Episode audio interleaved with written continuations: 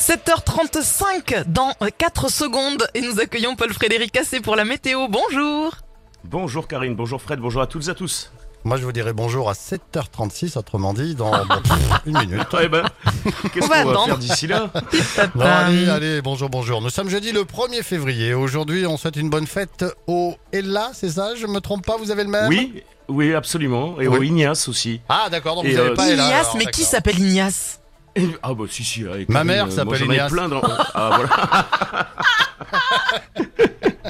Eh oui, ben, c'est pour ça, hein, euh, Karine, tout s'explique. Oui, c'est pour ça. Ah, Vous comprenez ouais. Donc Euh, euh, attention oui, à ce un dicton. dicton. Dicton technique, euh, niveau technique météo.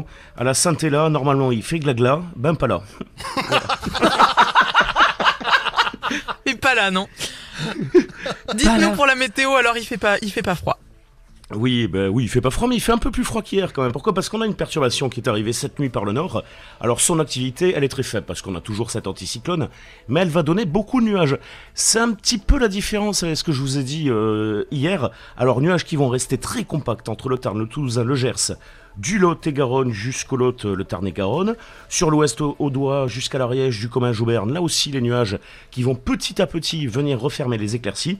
Et puis euh, sous cette grisaille bien tenace, enveloppante, de petites pluies ou de petites bruines pourront être possibles. Alors elles vont rester très faibles, très éparses, euh, et il n'y en aura évidemment pas partout. Elles devraient être un peu plus euh, marquées ce soir entre le Tarn et Garonne, euh, le Tarn et le Lot, et puis pour les Rôles, les Corbières, les Pyrénées-Orientales, le temps qui reste sec, euh, avec une tramontane qui monte en puissance, localement des rafales à plus de 100 km/h du Narbonnais au Cap Béar.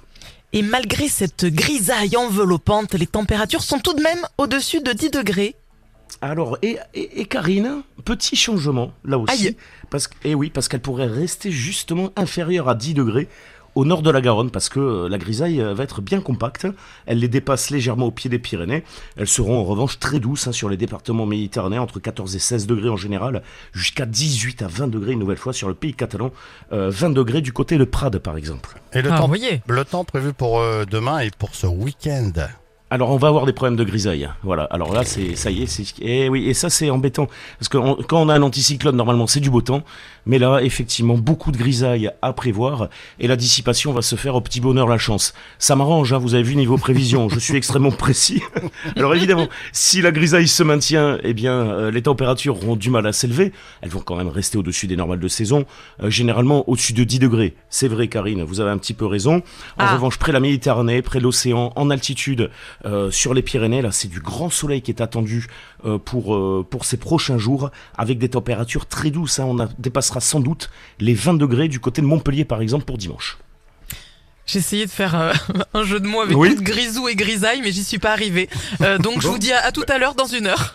Eh ben, écoutez, vous préparez ça pour tout à l'heure, hein, Karine. Ok Ah bon, ben, le temps qu'elle réfléchisse à son jeu de mots. Moi, je vous annonce l'horoscope dans un instant.